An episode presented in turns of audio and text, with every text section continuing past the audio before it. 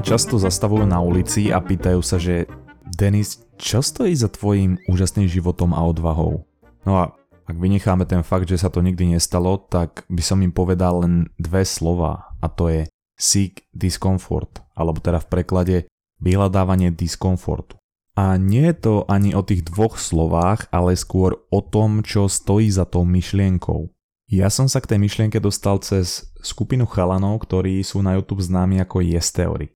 Títo chalani sa náhodne stretli na univerzite v Kanade a začali spolu bývať. A rozhodli sa, že sa postavia diskomfortu a budú počas leta 30 dní robiť veci, ktoré nikdy predtým nerobili. Na konci toho projektu si uvedomili, že to bolo najlepšie leto ich života a že to dáva životu úplne iný rozmer. A rozhodli sa, že takto budú žiť celý svoj život. A oni teraz pravidelne robia veci ako prežiť v cudzom meste pár dní bez peňazí, spoliehajúc sa len na dobročinnosť cudzincov, alebo robia párty u ľudí, ktorých náhodne stretli na ulici, až po také extrémy ako bungee jumping z vrtulníku nad Grand Canyonom s Willom Smithom. Ich teória je hovoriť viac slovo áno na výzvy a zážitky, ktoré nám život ponúka a ich moto je práve seek discomfort, a tá myšlienka neznamená robiť až tak extrémne veci ako oni, alebo kupovať si o dve čísla menšie topánky, aby si bol neustále v diskomforte. Znamená to postaviť sa strachu v každodenných situáciách, ktorým sa vyhýbaš. Napríklad maličkosti ako ísť za tým pekným chalanom alebo babou, s ktorou sa budeš rozprávať. Ísť za šéfom a vypýtať si vyšší plat. Ísť do zahraničia na vlastnú peze, keď sa bojíš toho, čo ťa čaká. Alebo, úplne najväčší diskomfort, vysvetliť tvojej babke, že už si plný, aj keď ti už naklada tretí tanier. Ja som nažraný, jenom pivo. Jednoducho povedané, tá myšlienka je o tom robiť veci, ktoré sú nám nepríjemné a sme pri nich nutení výjsť našej ulity a komfortnej zóny a spraviť niečo, čo sme doteraz nerobili. Čiže vykročiť zo stereotypu, pretože práve vtedy sa cítime najviac živí. No a najlepšie na tom je, že to nie je univerzálne, ale pre každého tá myšlienka znamená niečo iné, pretože každý má hranice komfortu niekde inde, ale zároveň každého život to robí zaujímavejší a plnohodnotnejší. Čiže ja ti poviem, ako tomu chápem ja a prečo je to jedna z najdôležitejších hodnot v mojom živote a tým ti ukážem, prečo by si ju mal do svojho života zabudovať aj ty.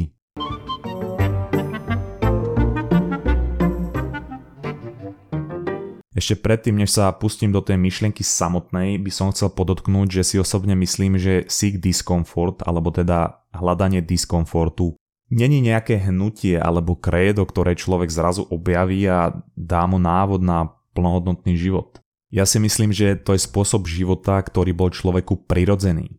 Pretože dlhé tisícky rokov, ako sa človek vyvíjal, on sa neustále premiesňoval, lovil a objavoval nové veci a keď už mal aj chvíľku čas, tak sa snažil nahovoriť opačné pohlavie na sex. Jednoducho žil neustále v diskomforte, pretože ho okolnosti nútili. A my sme dnes obklopení komfortom a už nás žiadne okolnosti nenútia. Preto my ten diskomfort musíme vyhľadávať a potrebujeme si to pripomínať. Napríklad aj formou tejto epizódy. Pretože v prírode samotnej platí ten narratív, že ona odmenuje princíp diskomfortu. Uvedomil som si to pri čítaní knihy Lifespan od Davida Sinclaira.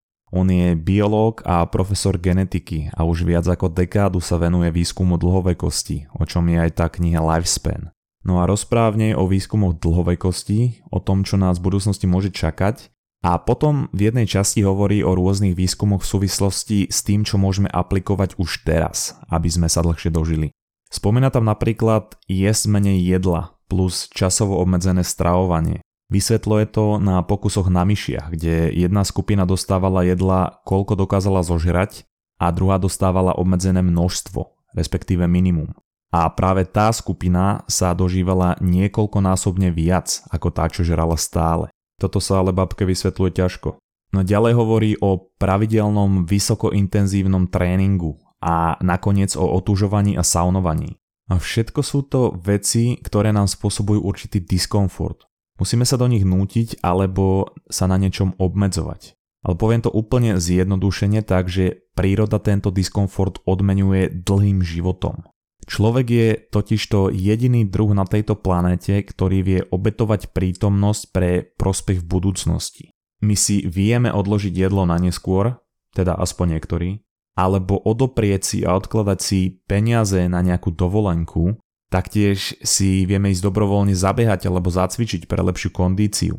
Rozdiel je ten, že všetky ostatné zvieratá fungujú na princípe instant gratification, teda okamžitého uspokojenia. To znamená, že opičky, keď vidia jedlo, tak ho hneď zožerú. Oni nevedia plánovať a povedať si, že hm, keď si to ušetrím, budem mať aj na zajtra. Ľudia to ale vedia, aj keď toto okamžité uspokojenie máme v sebe aj my, pretože sme sa z tých opičiek vyvinuli.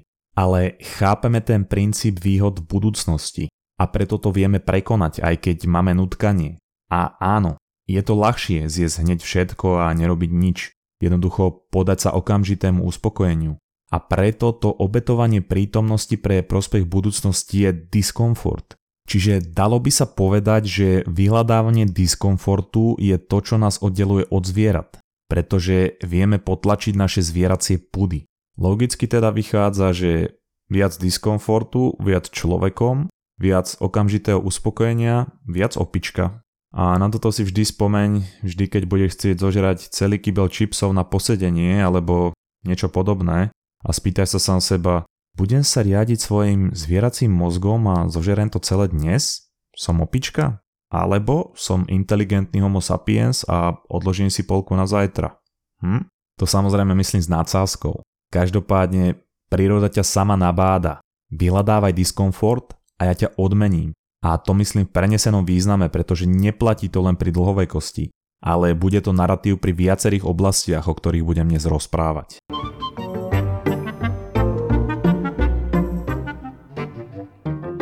Poďme sa pozrieť na ten diskomfort úplne od základu a to na jeho základnú jednotku a to je stereotyp. Treba si uvedomiť, že vo väčšine naša pamäť funguje tak, že v nej ostávajú tie najsilnejšie zážitky. Či už smutné alebo šťastné. Jednoducho neobyčajné zážitky a situácie. Čo si však pamäť dlhodobo neukladá sú veci každodenné, stereotypné a automatické. Povedz mi, kedy naposledy ťa napadlo, že jej, si pamätám, jak som pred rokom o takomto čase v stredu vstal, umiel si zuby, celý deň nič nerobil a pozeral v telke dokument o Stevenovi Segalovi. No, pravdepodobne nikdy. Ale pamätáš si, jak si sa opity vkradol na koncert Kabat Revival, alebo ako si jazdil holý o pol 5 ráno na bicykli okolo benzínky. Jednoducho, keď si spravil niečo spontánne a mimo tvojej komfortnej zóny. A keď už sme pri tom, prečo myslíš, že sa strašne veľa príbehov začína keď som bol opitý 3 bodky. No práve preto, že alkohol nám dodáva odvahu a my robíme niečo neobyčajné, čo by sme normálne nespravili. On nás vytrhuje z nášho stereotypu, preto sú to pamätné chvíle. A teraz bacha, viem čo si myslíš, ale absolútne tým nechcem naznačiť, aby si viacej pil, ale aby si sa snažil robiť také veci aj bez alkoholu. Predstav si teda, že vždy keď spravíš takúto zaujímavú a pamätnú vec, ktorá ťa vytrhne zo stereotypu, si ju zapíšeš do kalendára. Koľko dní v mesiaci alebo v roku by si mal zaplnených? Pretože keď sa zamyslíš, množstvo týchto vyplnených políčok určuje mieru zaujímavosti tvojho života. Teraz trochu taká paralela. Paralela, to je slovo. Ja som veľmi rád, že aj v organizácii Spojených, nádor, názorov, na, Spojených, nádor, Spojených národov že čas vzťahov sa rozpadá preto, že sú príliš stereotypné. Jednoducho, není tam žiadna iskra, není tam niečo zaujímavé, čo by ich vytrelo z tej každodennosti. Takže nie len, že stereotyp môže sabotovať partnerské alebo kamarádske vzťahy, ale taktiež vzťah k sebe samému.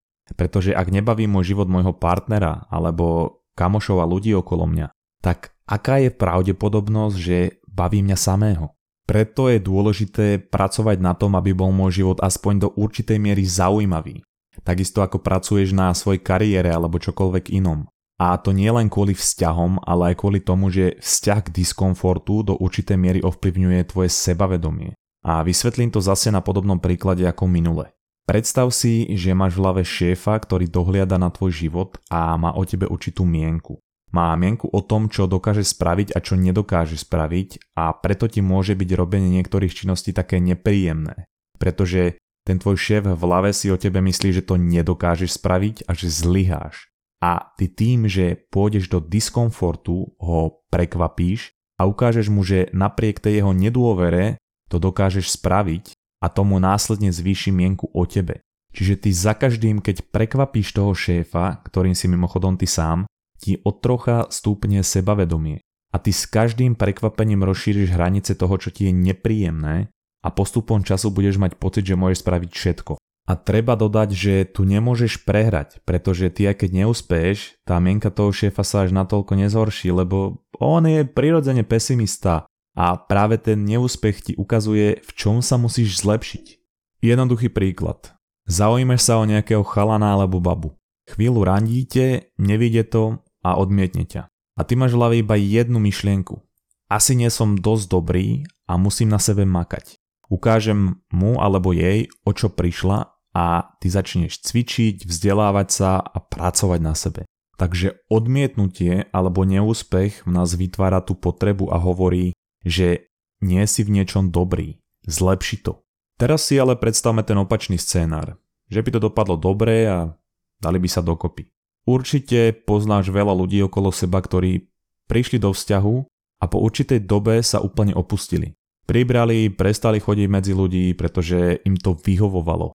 Vytvorilo im to prostredie komfortu, vytvorilo to myšlienku, že hm, už si dosť dobrý, nemusíš na sebe pracovať. A teraz zase nehovorím, že úspech je zlý alebo ísť do vzťahu je zlé, ale iba sa snažím naznačiť, čo v nás vyvoláva pocit komfortu. A tým chcem povedať, že ak chceš neustále rásť, a teraz nemyslím doslovne do šírky ako vo vzťahu, ak chceš neustále rásť, Musíš vyhľadávať nové situácie, kde môžeš potenciálne zlyhať alebo neúspieť, pretože to vytvára v nás tú potrebu zlepšovať sa a vďaka tomu budeš následne rásť. Preto si napríklad aj Elon Musk robí životopy svojich neúspechov a hovorí, že ty sa vlastne môžeš cez lavínu neúspechov postupne dopracovať k úspechom, lebo každý jeden ti ukáže, čo musíš zlepšiť, v čom ešte nie si dobrý. Krásne to ilustruje jeden výskum, ktorý robil Jerry Usman, profesor fotografie na Floridskej univerzite, kde rozdielil práve jeho študentov fotografie do dvoch skupín. Prvá skupina sa mala zamerať čisto na kvantitu, spraviť čo najviac fotografií za ten jeden týždeň alebo za semester. Tá druhá skupina sa mala zamerať vyslovene na kvalitu, mala spraviť jednu dokonalú fotografiu za celý semester. No a na konci semestra zistil, že všetky tie perfektné a dokonalé fotografie pochádzali zo skupiny, ktorá sa mala sústrediť na kvantitu, ktorá mala fotiť každý týždeň, pretože oni skúšali rôzne objektívy a všetky možné rôzne fotky a vždy vedeli, kde zlyhali a čo vylepšiť. A tá druhá skupina to celý semester len študovala v teórii a nakoniec sa tá fotka kvalitou ani nerovnala tej druhej skupine. A toto nehovorím len preto, aby som ukázal, že treba v niečom zlyhávať, aby si sa v nejakej veci zlepšil. Ale čo to ukazuje je aj to, že keď máš nejaký nápad, zbytočne si o tom nezistuj a nesnaž sa vytvoriť perfektné podmienky pre uskutočnenie toho nápadu, lebo oni nikdy ani perfektné nebudú. Jednoducho začni a postupne za pochodu sa budeš učiť na svojich chybách. Pretože najviac je človek motivovaný, keď ten nápad dostane a následne ako si začne zisťovať detaily a zisťovať aké sú problémy, načenie opadá a s ním aj motivácia ten nápad uskutočniť. A pamätaj, že ten šéf v tvojej hlave je pesimista, čiže on ti bude hovoriť stále, že prečo neúspeješ a bude ti dávať argumenty, prečo zlyháš a nemal by si to uskutočniť. A hovorím to aj preto, že toto isté sa stalo aj mne pri nápade s týmto podcastom napadlo ma, že no, veľa takýchto podcastov na Slovensku a v Čechách není a že to je niečo, čo ma baví. Ja som bol úplne nadšený, začal som písať epizódy, vymýšľal som názov a logo a začal som si zisťovať, čo všetko k tomu potrebujem. No a čím dlhšie trvala táto fáza zisťovania informácií a premýšľania pred uskutočením môjho nápadu, tým viac mi to došlo ako horší nápad. Môj šéf v tej hlave ma úplne sabotoval. Našťastie mi môj brat stále pripomínal, že to musíme spraviť, takže to nakoniec vyšlo. Ale mal som kvantum nápadov, ktoré presne takto pohoreli. Preto ak máš nejaký dobrý nápad na čokoľvek, postav sa tomu diskomfortu a začni to robiť čo najskôr, kľudne aj s minimum informácií a uč sa za pochodu na svojich zlyhaniach.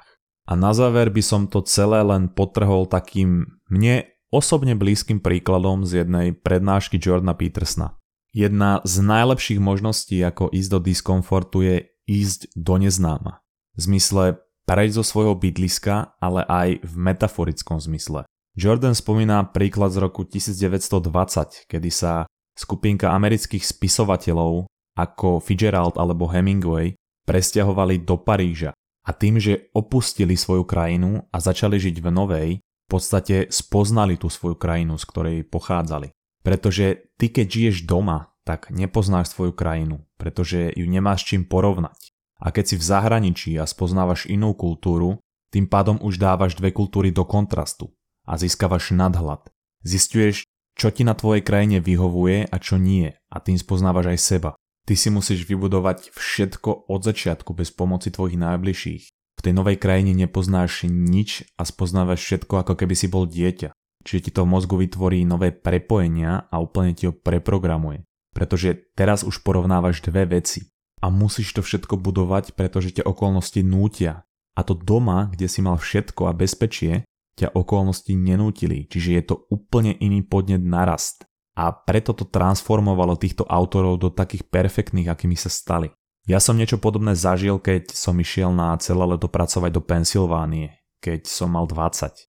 Nikoho som nepoznal, nevedel som, ako to tam funguje a mal som z toho neskutočný strach. Ale postavil som sa tomu diskomfortu a bola to skúsenosť, ktorá ma vo veľkej miere zmenila. Keď sa mi nedarilo, nemohol som ísť domov do bezpečia a komfortnej zóny, ale spoliehal som sa len na seba a musel som vymyslieť spôsob, ako to vyriešiť, čo zo mňa spravilo silnejšiu osobu a aj vďaka tomu, že som sa tomu postavil, som zažil asi najlepšie leto v mojom živote a nakoniec som videl polku Ameriky. Neznamená to ale len ísť do zahraničia na vlastnú pesť, ale do neznáma zmysle do vecí a situácií, ktoré sme doteraz nepoznali kde sa učíme niečo nové a kde je nutnosť rásť. Môže to byť prihlásenie sa do nového kurzu, ísť do nevyhnutnej konfrontácie, keď si sa aj doteraz vyhýbal, ísť na ochutnávku čili papričiek, alebo začať robiť edukačný podcast s primitívnym humorom. Hm?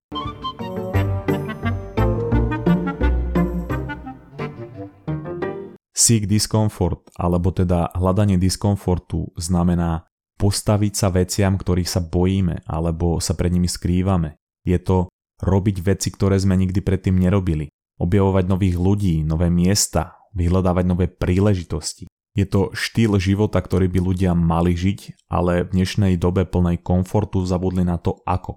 Umlčali svoju zvedavosť a usadili sa v svojej komfortnej zóne. Zabudli na to, ako sa postaviť strachu a žiť zaujímavý život. Komfortná zóna je dobré miesto na prežívanie, ale nie na žitie. A z komfortnej zóny nevznikajú zaujímavé zážitky, pretože pamätaj, tvoj mozog si ukladá najmä zaujímavé a emocionálne zážitky, ktoré vznikajú aj vďaka diskomfortu a vďaka hovoreniu slova áno. A či už je to pri hľadaní partnera alebo vyberaní si ľudí, ktorými sa obklopuješ, do určitej miery vždy hľadáš a obdivuješ ľudí, ktorí majú zaujímavý život tak prečo sa nesnažiť robiť tvoj život zaujímavejší? Potom budú ľudia chcieť mať aj práve teba okolo seba. Každý deň sa ti naskytne niekoľko príležitostí na to zažiť niečo zaujímavé a opustiť tvoju komfortnú zónu. Stačí len povedať áno, alebo na pár sekúnd, kedy robíš to rozhodnutie, sa postaviť tomu strachu a stresu, pretože pri robení diskomfortných vecí sa cítime najviac živí. A čo viac, Prekvapujeme šéfa, ktorého máme v hlave a budujeme si sebavedomie. Preto hovor viac áno, vyhľadávaj diskomfort, pretože to je to, čo od nás príroda chce. A je to cesta k plnohodnotnému a dobrodružnému životu. A ak ti ako dôvod nestačí ani toto, tak je to aj cesta k viac aktívnemu sexuálnemu životu.